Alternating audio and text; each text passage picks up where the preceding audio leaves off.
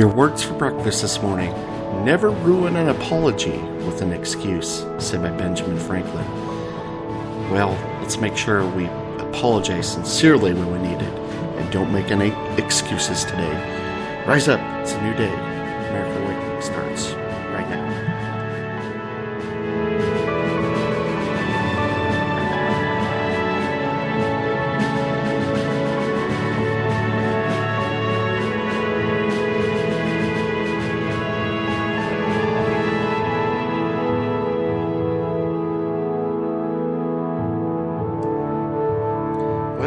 morning to you. Welcome to the program. It's Tuesday, April 12th, 2016. Brandon James Benson here with you on American Awakening, our morning show where we talk about faith, life, do some prayer time, talk about creativity and leadership, and just all the good things around us. And uh, let's start things off here, your Tuesday, with an opening prayer. Lord and Savior, your word reminds us that the Spirit of truth comes to guide us. As the Holy Spirit lives in us by baptism, we desire to live this day in truth, proclaiming truth, seeking truth, and serving you in truthfulness and sincerity. Truth about our sinful condition brings great pain in our honest moments of reflection. But the truth of your love and forgiveness brings to us great healing to continue in your word, a truth so wonderful that has set us free this day and every day. We pray that all of Satan's lies and plans would fall to dust, and that you would rule our heart and this nation and the world. Amen. And a reminder you can follow along on Twitter at Wake Up Prayers, and also on Facebook uh, Facebook uh, slash American Awakening. You can find the uh, show page there. And I also post updates on my personal website. That's brandonjamesbenson.wordpress.com. And uh, happy for all these different ways that uh, we can connect and interact together. Um, let's uh, do our daily devotion here. It's called Blessed Assurance. Key verse this morning, Mark 14 8. She has done what she could. When we hear the last name Crosby, we might immediately think of Bing or David. But have you ever heard of Fanny Crosby? She perhaps, more than any other songwriter, truly captured the spirit of the American gospel homily. It is estimated that Fanny wrote more than 8,000 hymn texts in her lifetime, her blind lifetime. Blessed Assurance, Jesus is Mine, was far more than one of many hymn texts she penned. It was the real light and vision of her entire life of 95 years.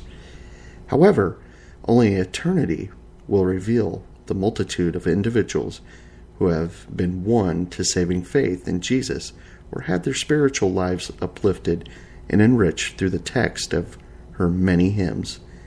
Maybe, most likely, even you. She requested that on her tombstone be etched Jesus' words to the woman who anointed him with the costly perfume. She has done what she could.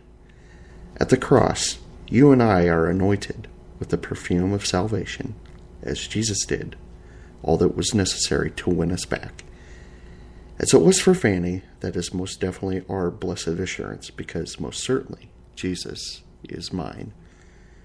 Dear Lord, help us to live out the notes and the cadence of your eternal and perfect love in a melody of faithful service and abounding love. Amen. Well, we were going to do uh, our This Day in History segment as we usually do, but I was actually off yesterday. So, uh, This Day in History that we did yesterday was actually should have been for today. So, we'll just skip over that today. Not a big deal. And uh, we'll just have a shorter program than normal today, but that's okay. Uh, the song of the day selection Fireflies by Owl City. Um, I really like this uh, this guy and his accompanying band, Owl City. Uh, great story behind it. Uh, a guy that uh, suffering from insomnia, and while he was up at in the middle of the night, he started messing around with uh, music, uh, electronic uh, instruments, uh, pretty much, and writing songs and put together just some beautiful stuff. Fireflies, one of those wonderful songs that Owl City has done. Check that out. Um, today we're going to do something new too. Um, we'll kind of rotate around between doing morning headlines and then a lesson in leadership, and also what I like to call a living segment where we just focus on stuff that uh, inspires us in life and um, uh, just enriches us. Stuff about creativity and uh, life hacks, things like that, things that can help us around the house. Uh, today, this one focuses more on education, specifically for men. It's called 85 Man Making Books Every Young Guy Should Read. 85 man making books every guy should read. Uh, it's quite the exhaustive list, and it's uh, divided up into different uh, categories. It, you can find this at the growinghomeblog.com, and I will post it on the Facebook page as well at American Awakening and also a link at Wake Up Prayers. You can check it out. Um, some of the categories business, career, culture, um, economics and finance, education, history, then novels, purpose, relationships, spiritual life. And I'll just kind of go over some of the names of uh, some of these books, these 85 books. And, uh, you know, I think they did a good job. I would add a few to it. Why not get up to 100, right? Um, a Quest for More, Living for Something Bigger Than You by Paul Tripp.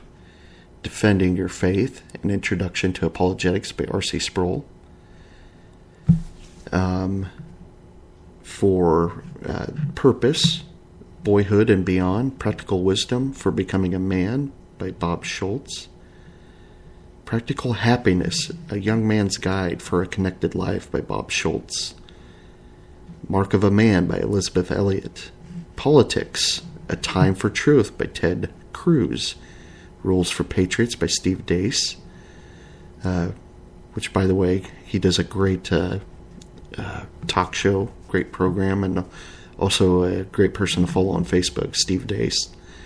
Uh, novels, Deadline by Randy Alcorn, Deception by Randy Alcorn, and Dominion by Randy Alcorn, the first three uh, there. I have not read those. Betrayal, a novel by John Calvin.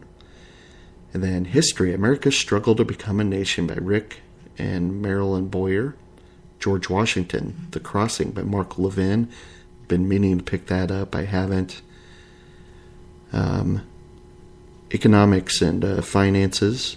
The Money Mystery, The Hidden Force Affecting Your Career, Business, and Instruments by Richard J. Maybury. The Total Money Makeover by Dave Ramsey. I highly recommend that one um, some books on culture. 1984, An Animal Farm by George Orwell. Good books there. Control, Exposing the Truth About Guns, Glenn Beck. That's a good one.